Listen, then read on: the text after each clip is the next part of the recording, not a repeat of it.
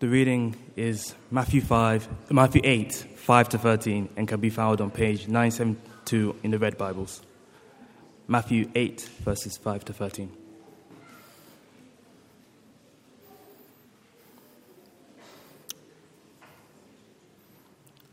When Jesus had entered Capernaum, a centurion came to him, asking him for help. Lord, he said, my servant lies at home paralyzed, suffering terribly. Jesus said to him, Shall I come and heal him? The centurion replied, Lord, I do not deserve to have you come under my roof, but just say the word, and my servant will be healed.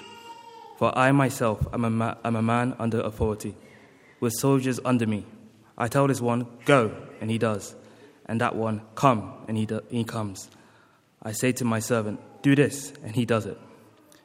When Jesus heard this, he was amazed and said to those following him, Truly I tell you, I have not found anyone in Israel with such great faith.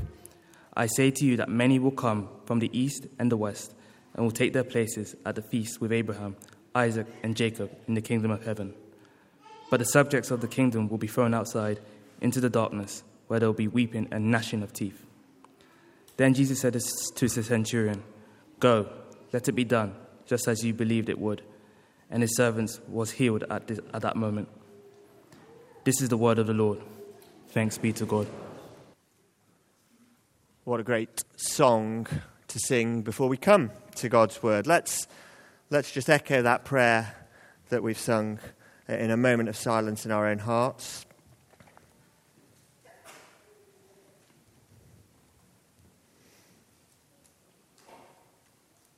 Father, we pray you won't stay silent, but you would be speaking to us today through your words, planting your will in us, and growing in us the likeness of Jesus. In his name we pray. Amen.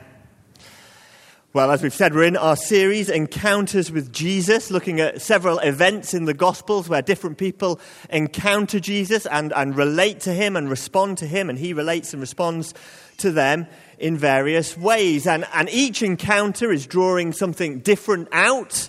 And the big idea, the central thing from this encounter that we've just read about, the, the, the faith of the centurion, is, is just that it's, it's the centurion's faith. That is the thing we're meant to take away from this. And just so we don't miss it, Jesus, Jesus is clear that that's what he wants us to take away. In verse 10, if you have a, a Bible in front of you or something on your phone, chapter 8, verse 10 of Matthew, uh, Jesus speaking says, Truly I tell you. Now, anytime you see truly I tell you on Jesus' lips, that's a, like a, a, a flag for you. This is important. What I'm about to say next is important. Truly I tell you I have not found anyone in Israel with such great faith. What's the big thing Jesus wants to highlight about this centurion? His faith. And just in case we missed it, verse 13, he underlines it again. Jesus says, Let it be done just as you believed it would. And believe, faith, same word in Greek in the original language. So from this encounter with Jesus, what Jesus wants to draw out, wants the, the centurion to see, wants the crowds to see, and wants us to see as we read 2,000 years later, is that this centurion is an example of great faith, because faith is a vital ingredient in relating to Jesus. It's vitally important in our relationship with Jesus. But, but just as we start like that, we, we need to pause immediately. And we need to pause because actually, when we use that word faith today, I think we sometimes have a slightly odd idea about what we mean. Um, uh, I've got a picture here from Star Wars. Um, Darth Vader there. I find your lack of faith disturbing. And uh, in Star Wars, if you know it, if you don't know it, then don't worry too much. But um, there's this thing called the force. And some people are sensitive to the force, and some people are not sensitive to the force. It's kind of like this mystical, magical thing. And if you've got it, you've got it. And if you haven't, you haven't. And I kind of think that's how a lot of people think about faith. I wish I had your faith. Uh, that it's some sort of mystical, magical quality available to some who have a particular ability or technique, but not available to everyone.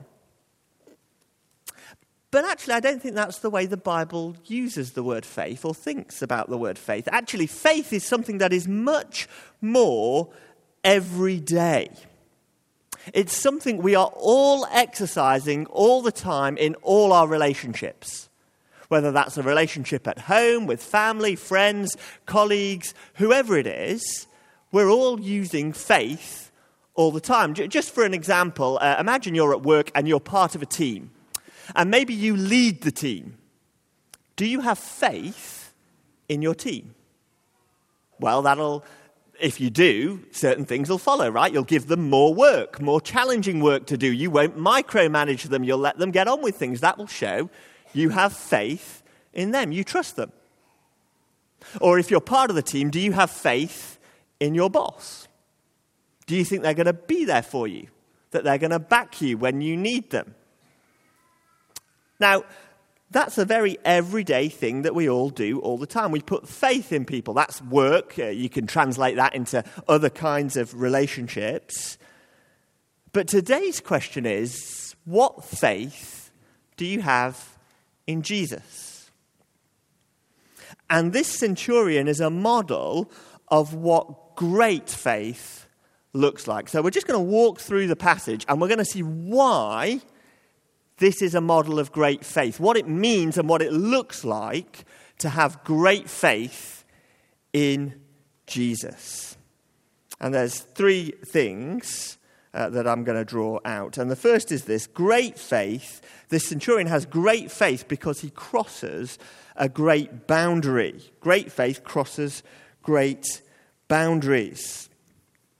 Uh, so, verses 5 and 6 uh, tell us that this centurion has come to Jesus asking for help. He has a problem, and the problem relates to a valued servant who is suffering terribly. And the centurion can't bear to see this servant that he, he values highly uh, suffering so much, and he knows that he can't do anything about it, so he comes to Jesus. Now, it's a familiar story, I guess, to those of us who have read the Gospels a few times. Uh, maybe you're, you're, here today and you're, you're, not familiar with the Gospels. It's great to have you uh, with us. But, but for some people, uh, maybe you're sitting there thinking, yeah, I've heard this one. Um, but actually, it would be a tremendously surprising story for those people who were first there and the first readers. And actually, it has a few surprises for us. It had a surprise for me this week. I saw something in this passage I had never seen before, and it's all about verse 7. And actually, I think the way you read verse 7 really changes how you see this whole encounter. Because verse 7, Jesus said to him, Shall I come and heal him? And I'd always read that, and maybe you'd always read it, as Jesus going, Oh, okay, someone needs help. Uh, shall I come? Shall I come? That's not what Jesus says. That's not the tone. It is not the way the original reads at all. It's more like this Oh, and you expect me to come, do you? Me? It's actually a little bit indignant. It's a bit of a rebuke from Jesus. Who do you think you are? You want me to come to your house? Now, I find that surprising. Why does Jesus do that? Well, he's not being mean. Jesus always has a purpose in his motives and his actions. And by doing what he does, he actually draws out from the centurion just how great his faith is.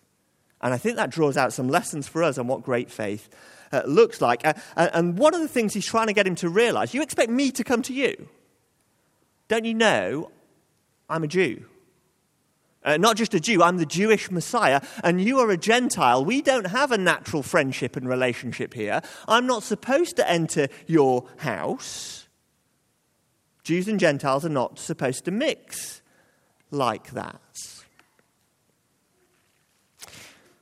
And the moment you sort of see verse 7 in that light, another story uh, might come to mind. A little later in Matthew's Gospel, in Matthew 15, the story of the Canaanite woman. I've got a table up here um, really interesting. Both of them are Gentiles. They both come to Jesus with a request to, to heal somebody, somebody precious to them.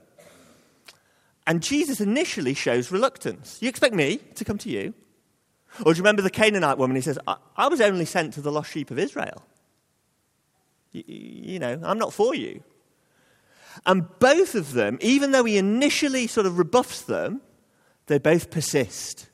They both carry on. Yes, Lord, but can't you help me? And Jesus, in both cases, is impressed.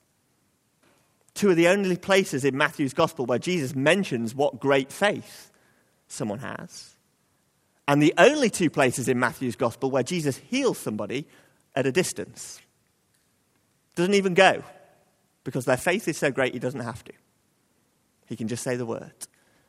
I think Matthew's quite clearly trying to put these two stories uh, side by side. And, and it is surprising and interesting because if you know Matthew's gospel, you might know it's the most Jewish of the gospels. Matthew, more than any of the other gospel writers, is, is really um, trying to drive home that Jesus is the Jewish Messiah. He traces how he's descended from David. He shows time and again how he's fulfilling Old Testament prophecies.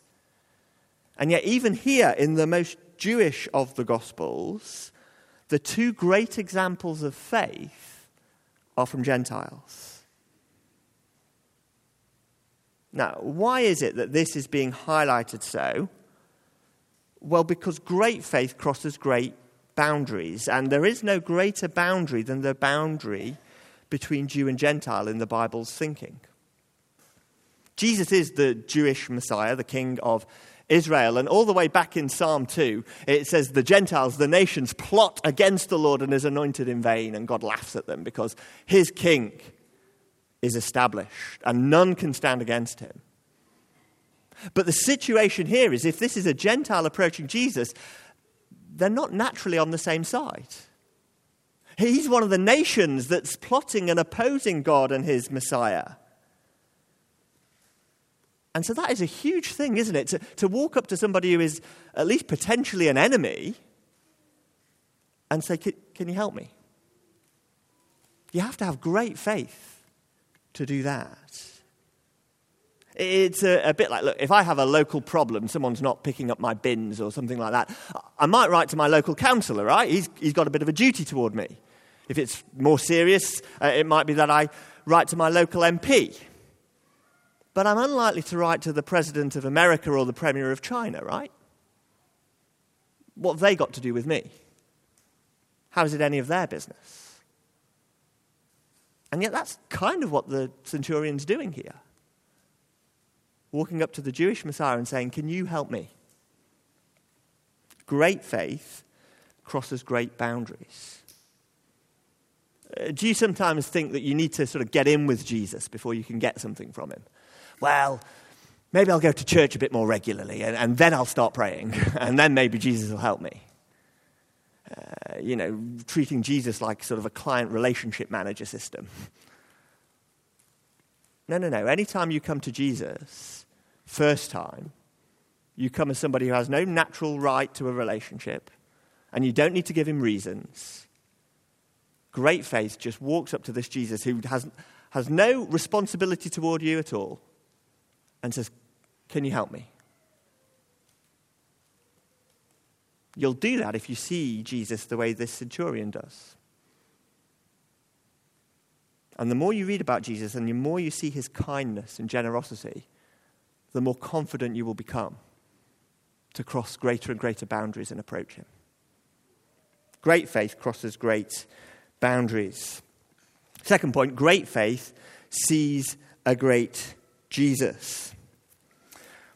So, um, this verse 7 question, this kind of rebuke, you want me to come to you?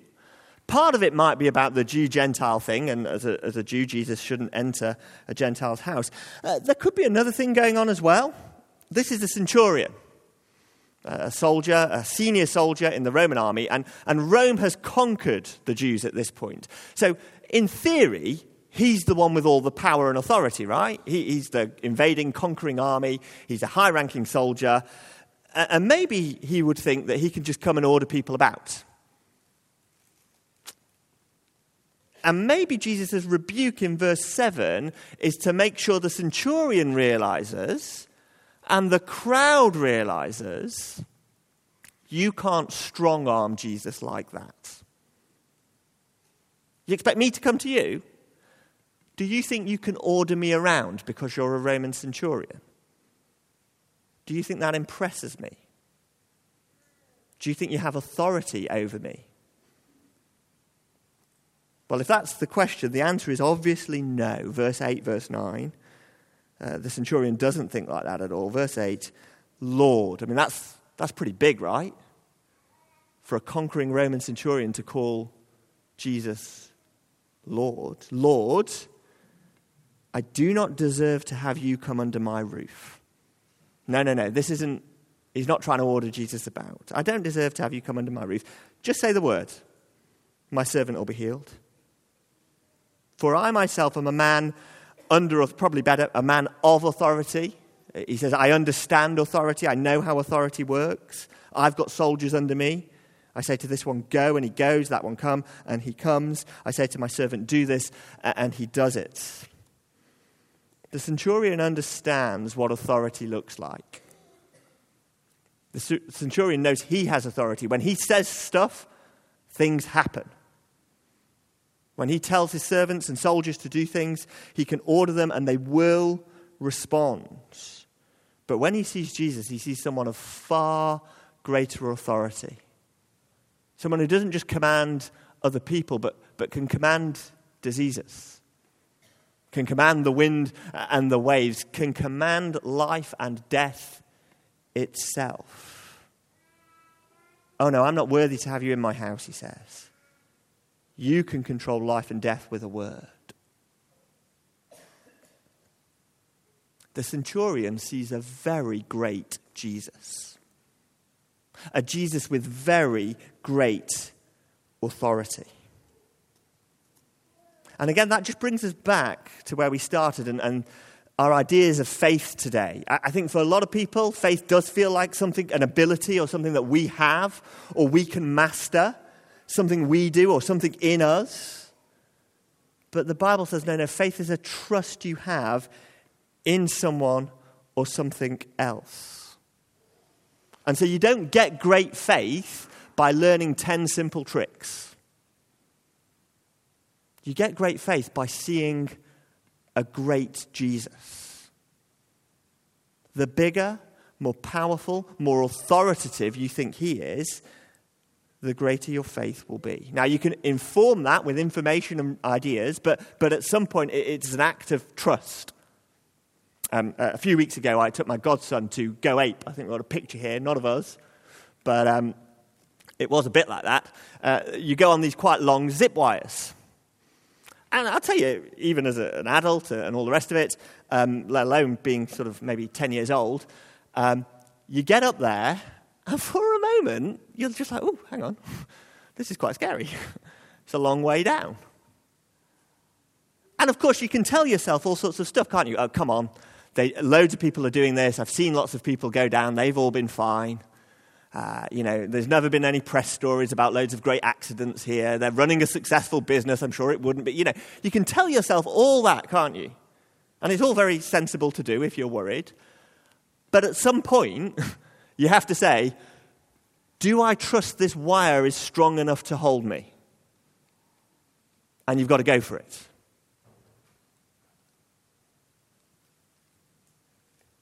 In the end, faith in Jesus is do I, do I trust He is great enough to do what I need? Great faith sees a great Jesus. The centurion needed help. He had a suffering servant, a terribly suffering servant. And did he think Jesus was up to the task?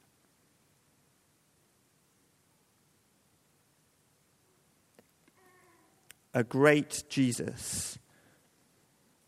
That's what great faith sees.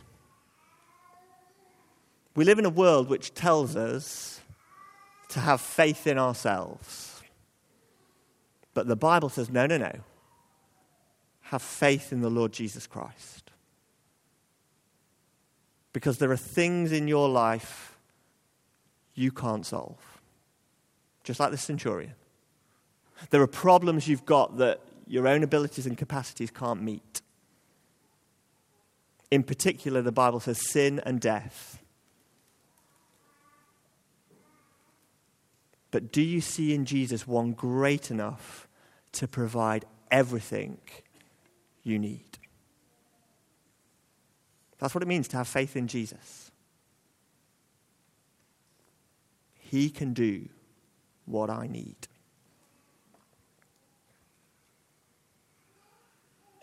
That's the faith the Bible calls us to. That's the faith the centurion has. Great faith crosses great boundaries. Great faith sees a great Jesus. And finally and briefly, great faith leads to the great feast.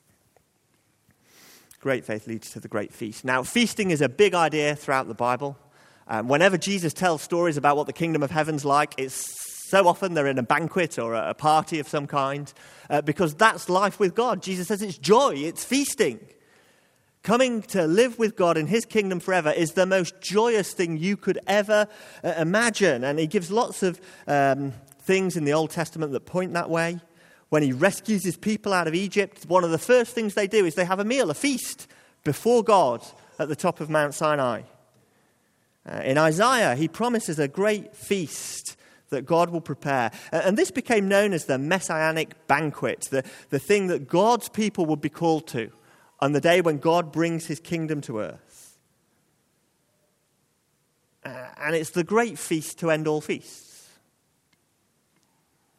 Some of that language is picked up in our communion liturgy if you, if you read it through and listen to it carefully. Uh, there's a feast to come. And that's the feast Jesus is talking about in verses 11 and 12. I say to you that many will come from the east and the west and take their places at the feast with Abraham, Isaac, and Jacob in the kingdom of heaven. Abraham, Isaac, and Jacob mentioned because they are the, the patriarchs, the, the, the heads of the family of, of Israel, the people of God from the Old Testament. This is the feast you've all been looking forward to, the great one that God's been promising. And Abraham's going to be there, and Isaac's going to be there, and Jacob's going to be there and loads of other people too. And what's surprising here is this Gentile has shown us that the invitation is going to be far wider than God's people expect it. Gentiles too will be brought in. It's wider than expected, but it's also narrower. Verse 12 the subjects of the kingdom uh, that is the people who are physically descended from Abraham, Isaac, and Jacob. The, the people who really ought to take their place there, they'll be thrown outside in the darkness where there will be weeping and gnashing of teeth. Uh, Jesus' point here is this faith, this great faith that I've commended in this centurion, do you realize how vital it is? Because it is the key that determines who will get to the feast and who won't. Don't trust your background. Don't trust your heritage. Don't trust how many things you've done, how many times you've been to church. They might all be good things to do. Don't trust yourself to be able to get there by your own ability, by your own efforts. Faith in Jesus Christ alone determines who's in and who's out those who share Abraham's faith, the faith that God can and will do what he promises, that he can get us to the, fa- uh, to the feast. That is the key thing. A great faith, crosses great boundaries, sees the great Jesus, and leads to the great feast. And so as Jesus has given us this model in the centurion of great faith, uh, the question for us to take away is where is our faith? What is our faith in Jesus like? Is it enough that we'll cross a great boundary and go to Him, whatever we're dealing with? Is it enough that we think He can provide all that we need to get us to the feast of the kingdom of heaven? Let's pray. Father, we thank you for this passage, this passage which shows us what great faith looks like in action. Faith, of course, determines our behavior like it did for the centurion. But in the end, it's the faith itself, the trust in Jesus, that is the vital thing. And so I pray for everyone here today that we would all examine our hearts and say, Where is my trust really? And do I trust that Jesus can provide what is necessary?